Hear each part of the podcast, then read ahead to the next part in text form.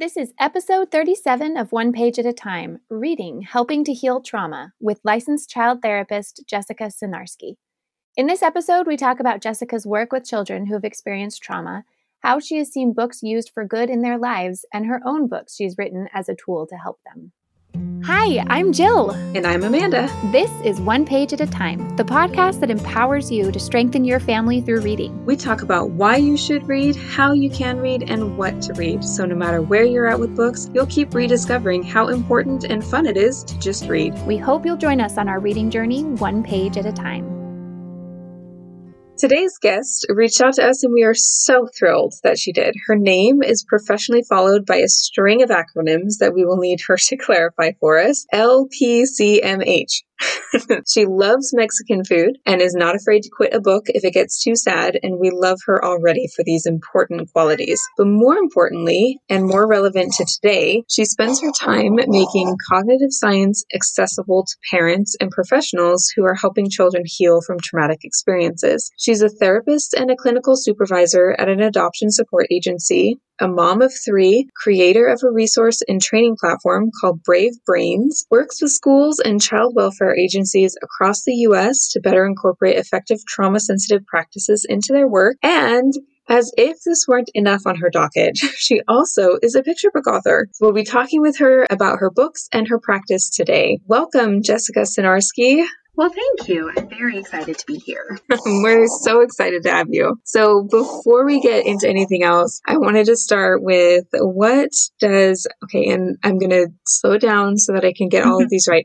LPCMH stand for. So, it's kind of annoying. As a professional counselor, a licensed professional counselor in different states across the country, everyone has different acronyms. So I live in Delaware, and in Delaware, to be a licensed professional counselor of mental health, you get this string of five letters LPCMH, licensed professional counselor of mental health.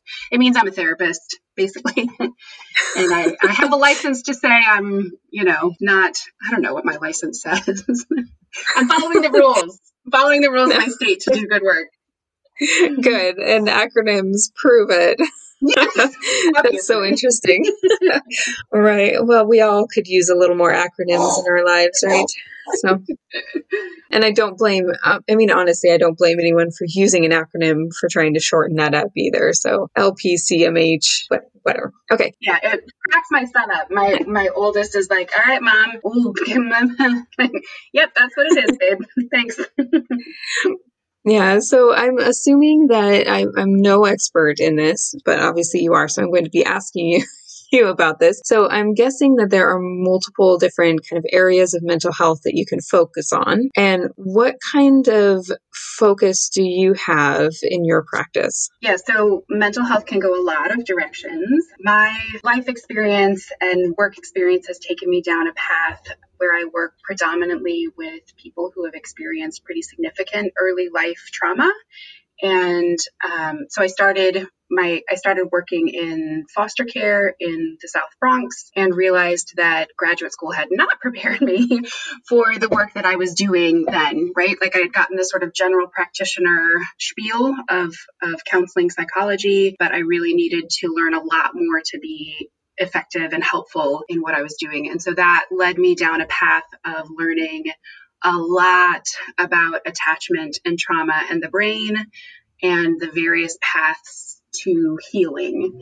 And so that's that's the specialty that I've I've sort of um, become very passionate about is trauma in the brain and attachment and how we can change the trajectory for for kids who've had difficult early life experiences. Which is amazing. And i also really appreciate that you have passed this on that you also educate and train others as well with what you have found. So that's incredible work that you are doing very necessary. Well, so with that little bit of a background, I think that maybe a good first step for our discussion today. I mean, there are so many different ways that this can go, but I think that a good first step to see kind of where we go from there is actually going to quote something that you said in our conversations leading up to this interview. You say that story is a powerful tool for connecting and healing. And I love this. It's something that resonates deep inside of me, but I don't exactly know how to explain it.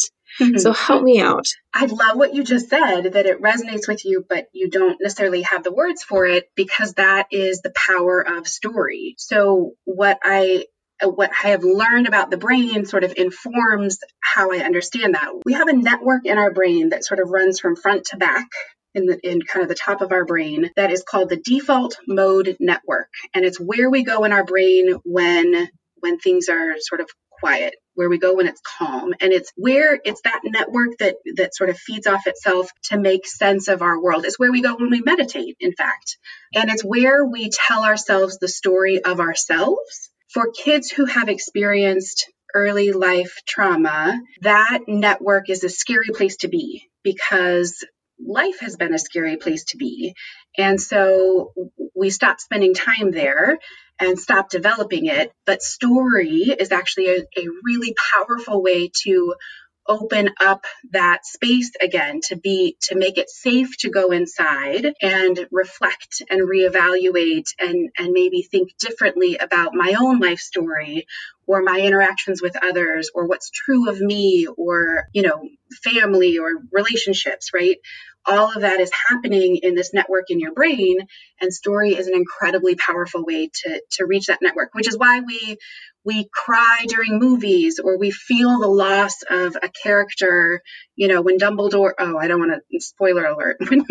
Um, anyone that hasn't read harry potter fast forward 10 seconds when Dumbledore dies, you know, and I'm weeping, even though I know that that is, that's hitting my default mode network and letting me feel and deal with this difficult situation, even though it's not me. It's, it's powerful. Yeah. What makes this really interesting to me is that people store things. I mean, it's obvious that we have memories and whatnot, but, you know, people store things in their brains and it seems like stories can resonate with the emotional side of things as you were just describing. And we don't often access the emotional history that we have as an adult. We'll think about the the tangible things that we remember, you know, going to grandma's house or whatever. And other sensory things might evoke emotions or something, yes. you know, a smell of a cookie or something like that. But I don't know that I personally, at least, have ever sat down and thought about it from a story perspective. If I'm watching or listening or reading or something to a story,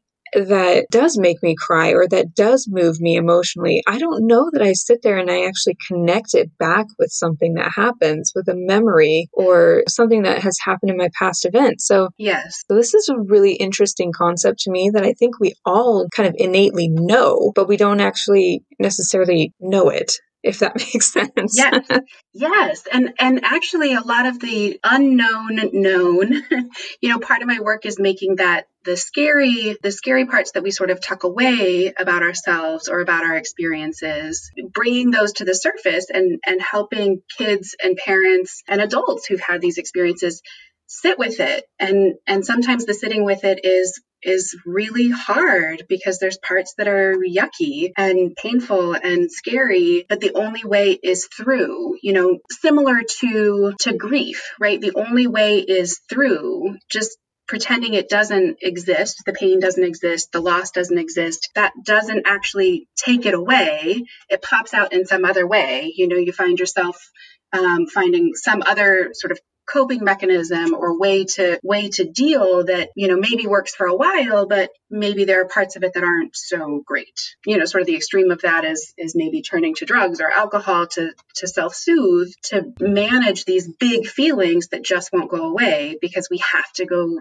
through. We have to we have to see the thing. And it doesn't mean we have to describe every terrible thing that ever happened to us verbally it it means that we need to make sense of ourselves and our story in the in the full context. We can't just sugarcoat. That's not that's not actually going to be very helpful. Right. I feel like from what you're saying also that there is a benefit so that we can develop coping mechanisms, healthy coping mechanisms, and, you know, healthy ways to get through our feelings and emotions. It's better to do this sort of on the earlier side as, yes. as early as we can get it. Is that right?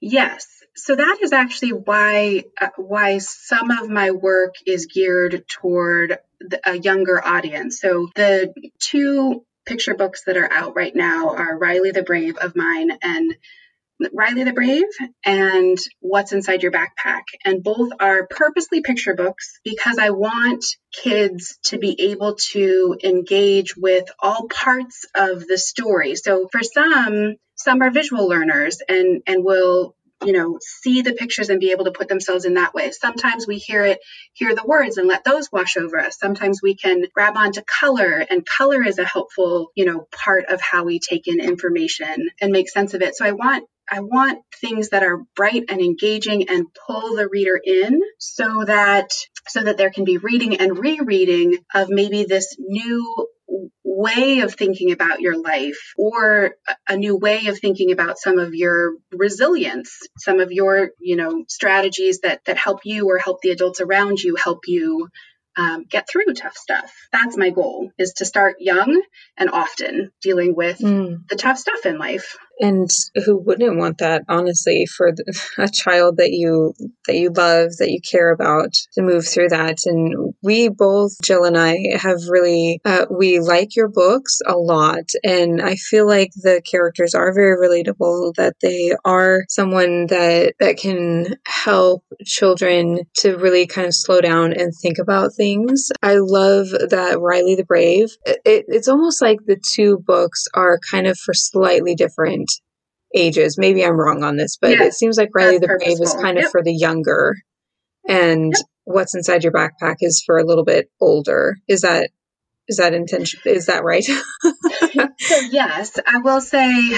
Um, so if we take Riley the Brave first, I would say the the pictures are intended to sort of instantly appeal to a younger audience. That that your um, preschool through you know first second graders will that it will um, be fairly immediately appealing to them. Um, and even littler than that like the you know the colors and the animals and those kinds of things. I will say one of the things that's been really um, i don't know if surprising but certainly rewarding or it feels feels really good is i've had a number of therapists and adults reach out to me and say your book is changing how I work or I'm I'm bringing Riley the Brave back and forth with me to therapy to work on my issues from when I was a kid. I've I've met with teen groups who are sort of using the concepts because suddenly people are seeing themselves in this in this book.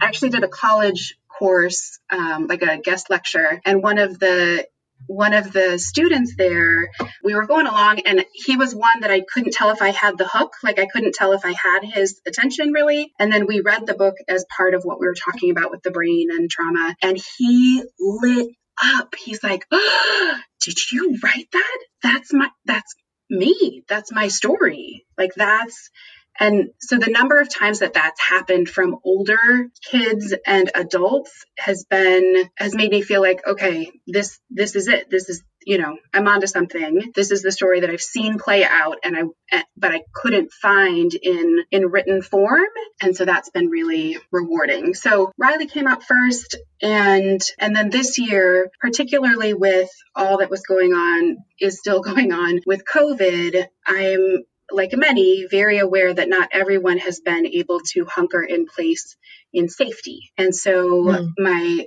um, the publisher for What's Inside Your Backpack, National Center for Youth Issues, we had been in touch about working together on something. And this book concept came out of it about the things that we carry around and using this metaphor of a backpack and that there are sort of these magic books inside that we need help sometimes being able to set aside, like worry or shame or sadness or even an unsafe parent.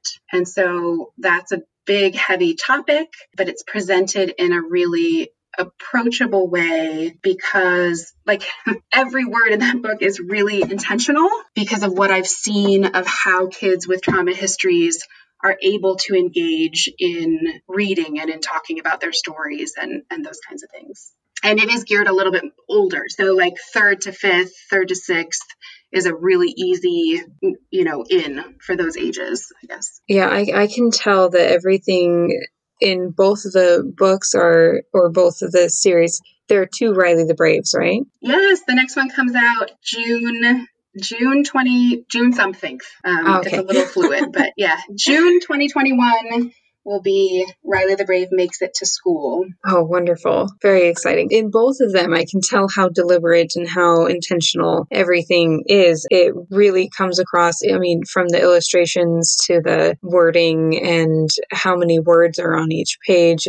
And even if you're a parent of children who have not had these difficult experiences, I feel like these books in particular can help us teach ourselves as parents and adults, community members, you know, teachers, and also our children how to recognize and help others who are having these big feelings. Because as you're saying, adults are taking these books and they're, you know, using them to explain their feelings and whatnot. It is a very visual way to help learn the language, the vocabulary yourself to be able to sort through. So if there's a child in your child's life, even who is mm-hmm. having difficulties, you know, they can suddenly turn into a friend and advocate who can yeah. help instead of not being so helpful or just being completely clueless, which I feel like is what I would do. I would have no idea. I love that in Riley the Brave, there's an experience where Riley knocks down a lamp. He breaks a lamp and he uses his words and, you know, he says why he knocked that down. And without understanding what is going on, the feelings and the emotions that are causing this reaction, it would be really easy to get really upset and be mad that he broke a lamp and say, oh, right. you're a problem child or something right. completely inaccurate. I think that no matter what your background is, or, what your children's background is. I, I feel like these books can be really helpful from that perspective, as well as obviously for those who have had difficult experiences and who are trying to heal or help others heal as well. That's my hope and that's that's sort of what I've seen play out Amanda is that there are kids who desperately need these stories, right? And need adults who get it and kids who get it. And there are kids who are still sort of walking through maybe some insecurity and unsafety and and so are finding their way, finding what courage looks like to them. But then the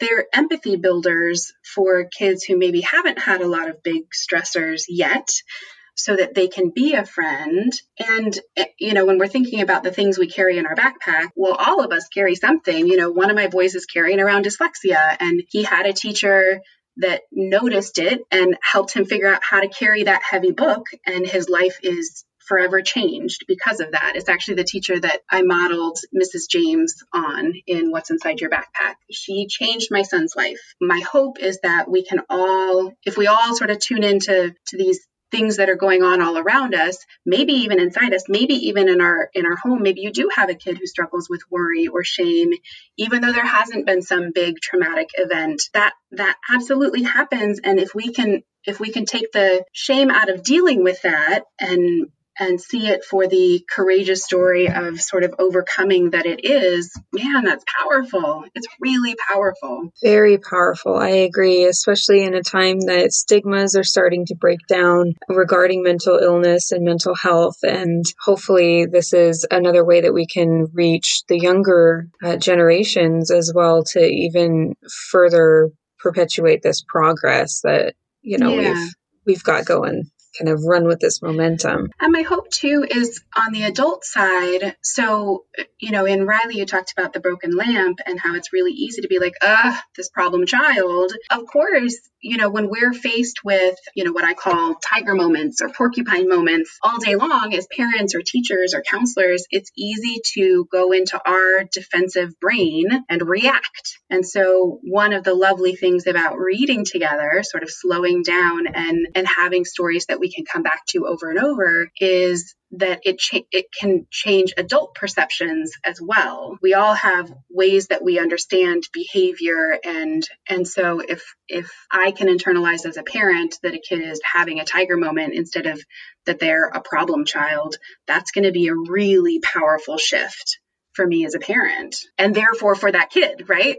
That there's all these sort of cascading effects. Definitely. I love that. I I think I saw I don't know what it was. Uh, like an infographic or something, uh, some sort of a quote. There was a, a quote, what is the right punishment? And it's crossed out. And instead of saying, you know, what is the right punishment?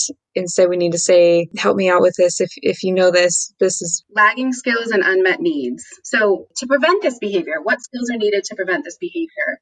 That's what it is. So instead of saying, what's the right punishment? Instead, we say, what skills are needed to prevent this behavior. Yeah. Yes. One of my goals on social media is to be an encouragement to offer some some things that I have found helpful um, over time. And so, one of those veins that I sort of go down is reframing the narrative. That so often I see miscommunications really happen between parents and kids or between between well-meaning adults in kids lives. And if we can shift our framework if we can sort of shift our perspective to this brain-based strengths-based perspective it's really powerful. So i'm not saying that to be like pc police like you have to watch every word that you say or anything like that but just just helping us shift some of the ways that we view ourselves and our kids and that's one of my goals in how i write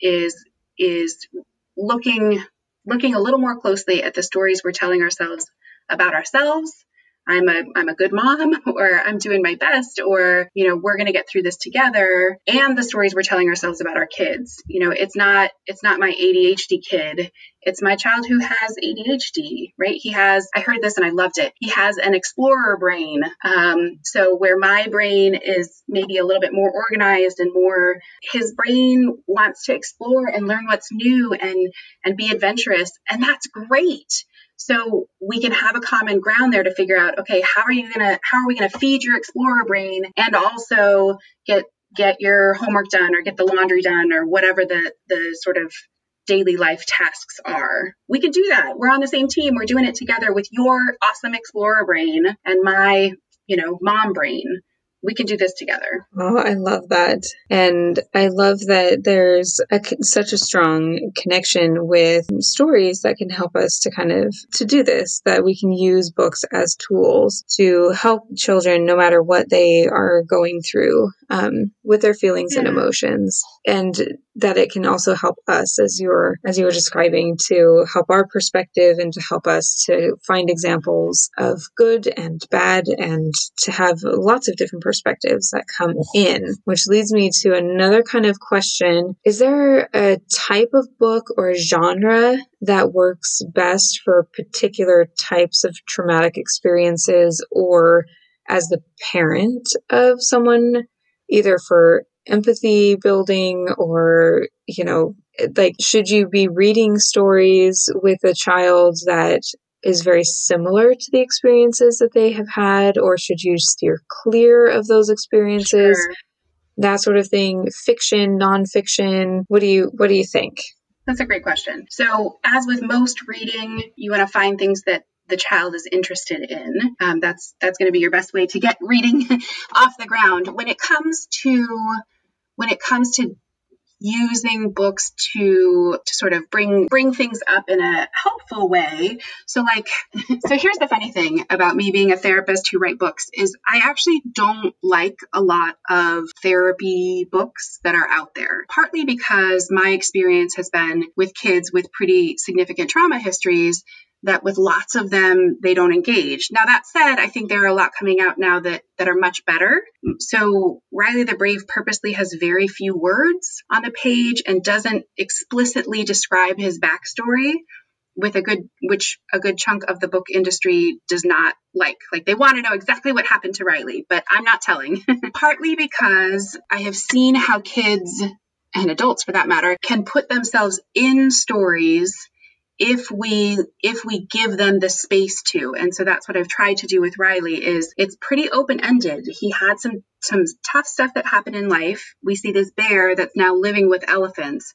We don't say the elephants adopted him. We don't say he's in foster care. We don't say they're his grandparents. We don't say even if they're male or female elephants that every kid gets to make make those leaps on their own. And as far as using stories, again, it's it's really tuning into the child's experience. And so it might be that, you know, you pull out a book about that's that sort of touches on a topic that the child has experienced that's kind of hard and they're ready to read the whole thing and talk about it or ready to read the whole thing and not talk about it but maybe they play it out later um, or when you're out playing basketball, you know, something comes up about it. I think as adults, we think there's going to be, you know, a magical conversation or it all has to be words. And kids express themselves through play and through all kinds of other things. Sometimes it's words, but it, the dealing right? The feeling and dealing part of it comes out in a lot of different ways. So I want to look at what the kid's interested in. I want to use stories potentially to bring up conversations, but also hold that loosely and recognize that if it doesn't bring up a conversation today, that's okay. There are some kids who open Riley the Brave and they can't make it three pages in because it's just, even though it's bright and cheery and whatever, it's a little too close to home. And that's okay. Talk about the honey on the page or the, the painting or whatever and, and stay there and come back to it another time. There are others who go through and they're like, this is me and they're able to say that out loud and that opens up the door to then start using some of the language in it with that child. So it really it's really about tuning into the child's experience if that makes sense. Definitely. So would you recommend using books that are specifically geared toward use as therapy like Riley the Brave or What's in Your sure. Backpack? So when would you say, oh, you know, I think we should pull out one of these books? And when would you say, you know, I think that it's more about the bonding connection? Let's just, mm. you know, read some Mo Willems together. Sure, that's actually a great question, Amanda. So I think I think parents can feel in a tough position with that sometimes. So we had a a death in the family recently, and I, you know, we had my kids are the children of a therapist, so there's lots of talking about feelings in my house, for better or worse. And so, you know, we had talked about all kinds of things in those early days. They had also gotten a lot of physical activity to get out their feelings because that's what they needed. And and I kind of went back and forth on. So I had checked a couple books out from the library that I know that I have used with grief kinds of things before. And as I was looking through them, I was like, I don't feel like this is really what they need right now. I did decide to read The Invisible String that kind of touches on death, but it's not the main focus of it. And that I think was a, a good choice. I had some others around that I think some, you know, my boys, my older boys maybe looked at a little bit, but it wasn't really what they needed at the time. There are other times when maybe we're talking a lot about, you know, a certain issue. And so I will have in the stack of books that we're kind of going through on the on the dresser next to the bed, there might be Mo Willems, and then there's one about I don't know whatever the thing is that we're dealing with, paying attention more or something in a non-shaming way. So, for example, I'm you know trying to be really intentional about teaching my children to be allies to be anti racist, to really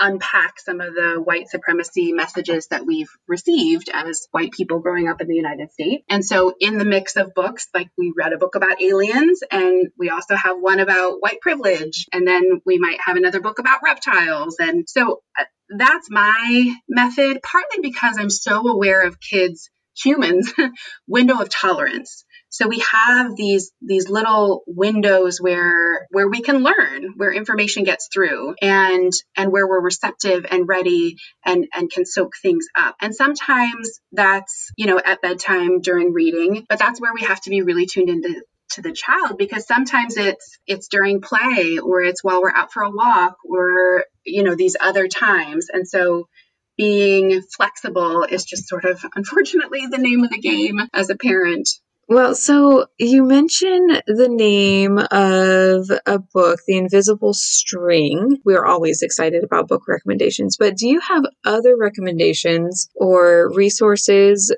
for reading re- recommendations that are either specifically tied to sort of the feelings or emotions that are often discussed in therapy or also kind of on another side of things, do you know of any place that has sort of a list of trigger warnings for different situations to watch out for so you don't hand your teenager a book that all of a sudden, you know, they're going to have worse experiences right. after reading this book, sort of a thing. So I know that there's something I got it when my son's reading list came out that went into things a little bit in a little bit more depth. So I will send it to you so you can put it in the notes of the podcast. As far as specific books, I would say that that can be helpful. I'm looking around my office to see some of the ones that. Well, it's it's not your fault. We just spring this question on you, so this is this is our bad.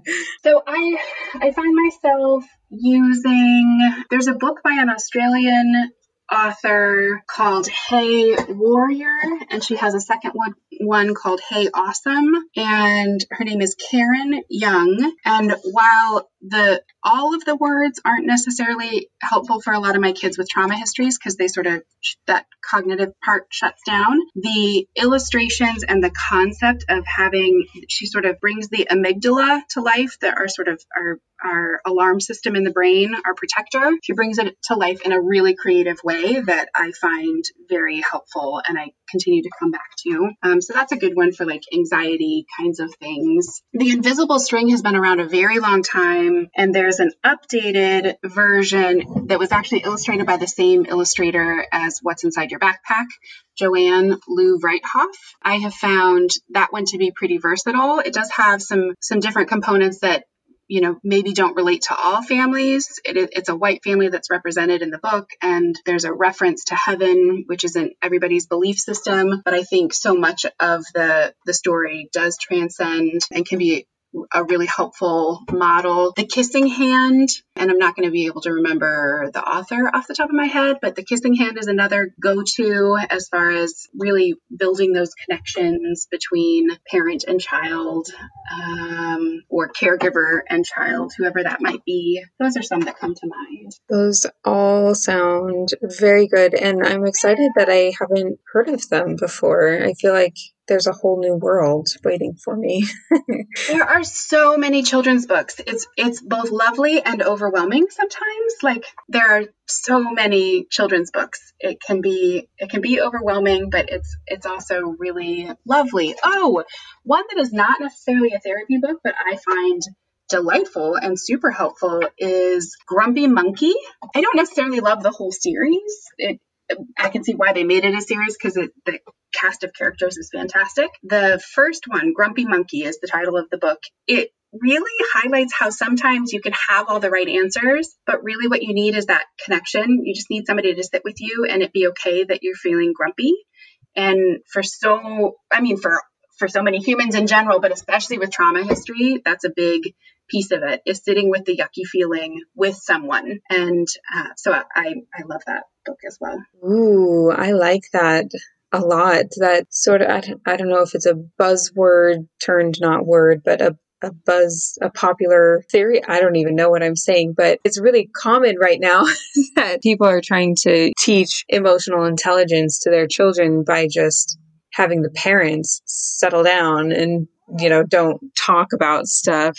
Don't try and work through it. Just sit and sit with them. And that's yeah. what develops emotional intelligence. So I could definitely see how that would apply in a therapeutic application as well. Yeah. That we can't fix everything. There, there's just sometimes we just have to sit in it. Yeah. And sometimes that's the way to fix it too, that you yeah. just recognize it and that's right. And I'm a fan of books that don't tie up in a neat little bow necessarily at the end. Um, in fact, in the second Riley the Brave book, I I kind of wanted to add a, just another little layer of, but he might not come to school tomorrow. Like in his in his mind, the publisher wasn't going for it, but that's okay. It still it it still shows that like life is messy, you know, in the backpack, in what's inside your backpack. We don't get to get rid of all our books. That's not how life works. And that stinks and it's hard. And the more that we can figure out, okay, that's true. Now, now what? You know, how do we how do we build our strength how do we set aside what we can set aside how do we talk about and and handle the stuff that we can't that's all that's the work i love well, and Jessica, did we miss anything or is there anything that we didn't cover? Would you like to go back and touch on anything? I mean, any of these topics could go on for a long time. So I think you did a fantastic job. And I can't think of anything that, that needs a, a second pass right now. Right. Well, at the back of the Riley the Brave mm, um, are a few pages, and I just saw this. I, I didn't ask this. I loved these pages. Uh, so part of this is just because I really love brain stuff. I think that what reading does to the brain is just amazing. And I love seeing that cognitive layout. But can you tell us a little bit about those pages at the back of Riley the Brave?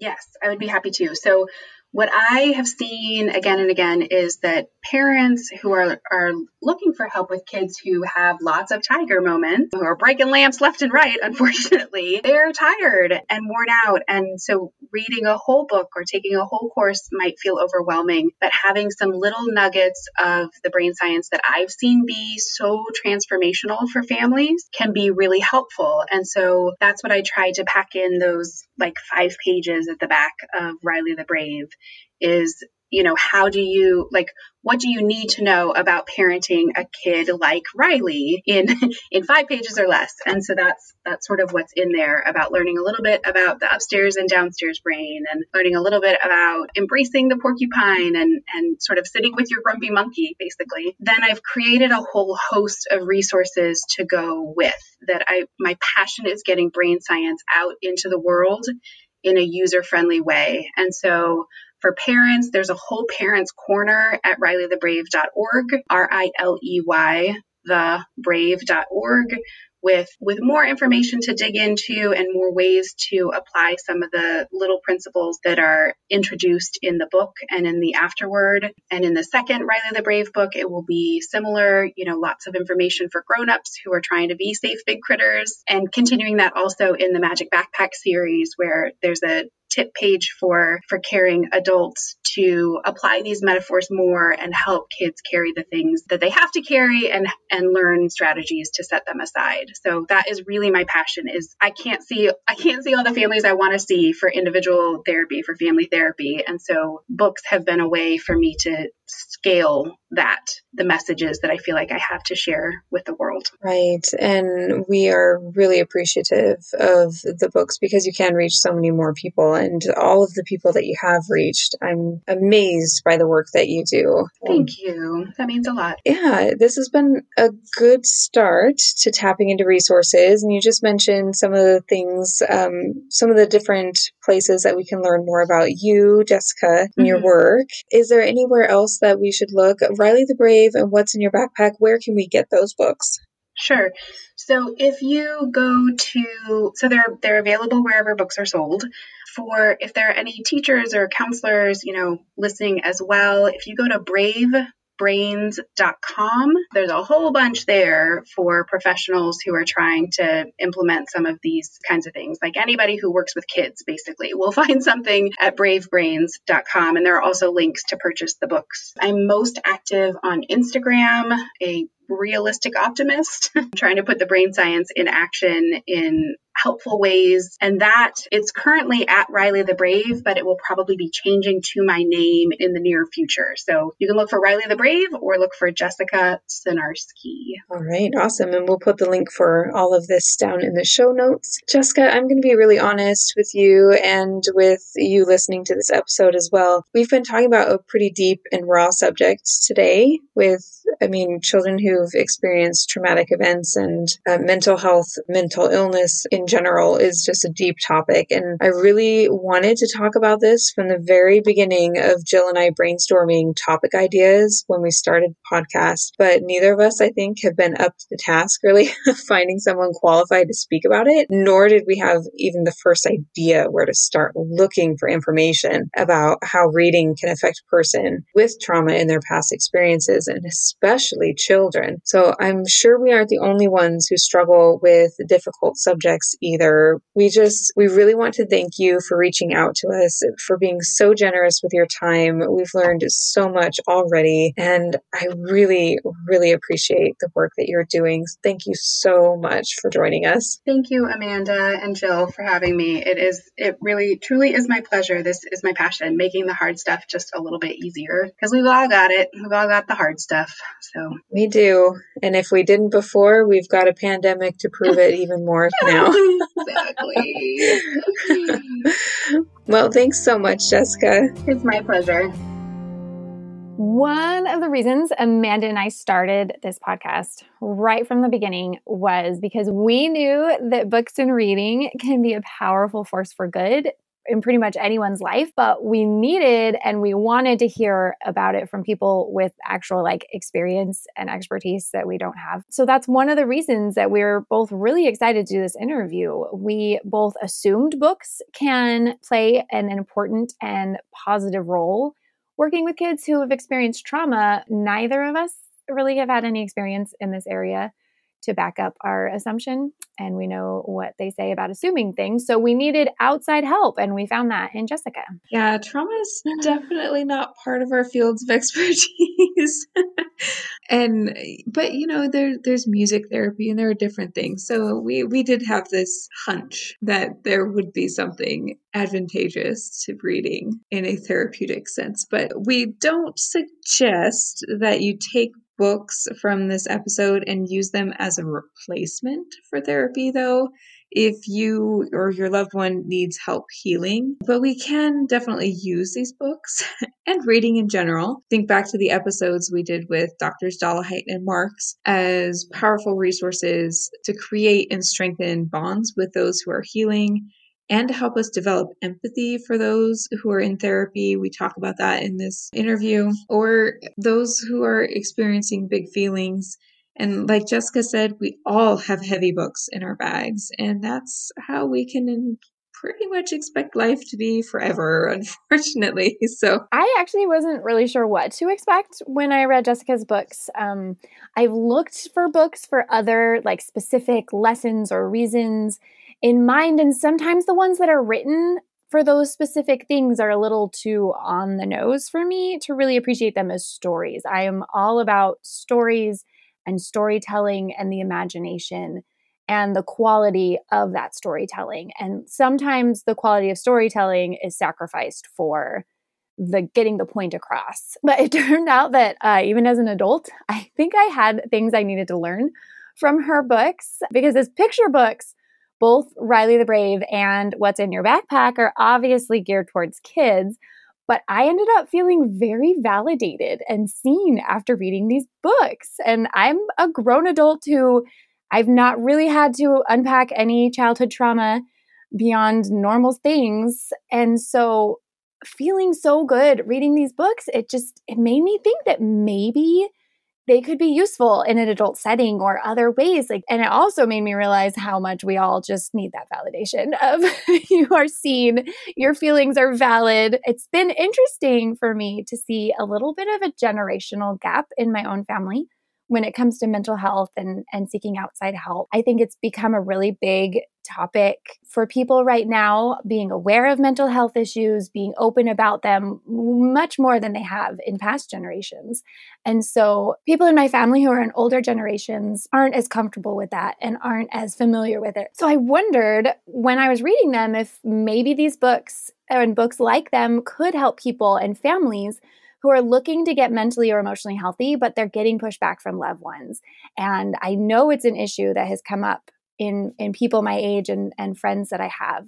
I I don't even know exactly how that would work or what role these picture books could play, but I feel like the kernel of an idea is there. Oh, I think you're so right. I think that kernel is definitely definitely there. And I do think that we are making progress, like you said. Um, I loved the part of the conversation talking about how and when to use books like Riley the Brave or What's in Your Backpack, or really any that talk about a deep or intense topic. I think one of the most powerful things we as parents and teachers can do is help normalize these topics especially with this generational you know gap that that's starting to become i think bigger. And i love the idea of having these books in your arsenal i guess or in your library checkout rotation or just to have among the other books. If your child reads them great. If they don't want to great. If they ask questions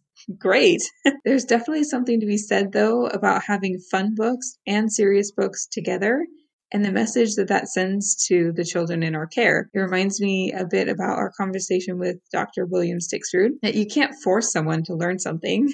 and it's often counterproductive to try to force a topic on a child. But Jessica talks about how we have a window of tolerance it's great to have these books mixed in with others to allow all of us to talk about these things whenever we can handle it, when we're ready to, to broach these really intense topics. Amanda said before, and I agree, we know that not even our beloved books are a magical cure for trauma that too many kids experience. Um, there's going to be a lot of resources and a lot of different things that are going to help them move forward. But we are very, very happy to have been able to talk to Jessica, to hear her experiences, and remind ourselves that books and reading can at least be one of many tools in your tool belt if this is something that you and the kids that you work with or the kids that you love are dealing with. We are so grateful to Jessica for joining us, and we're so grateful to all of you out there listening.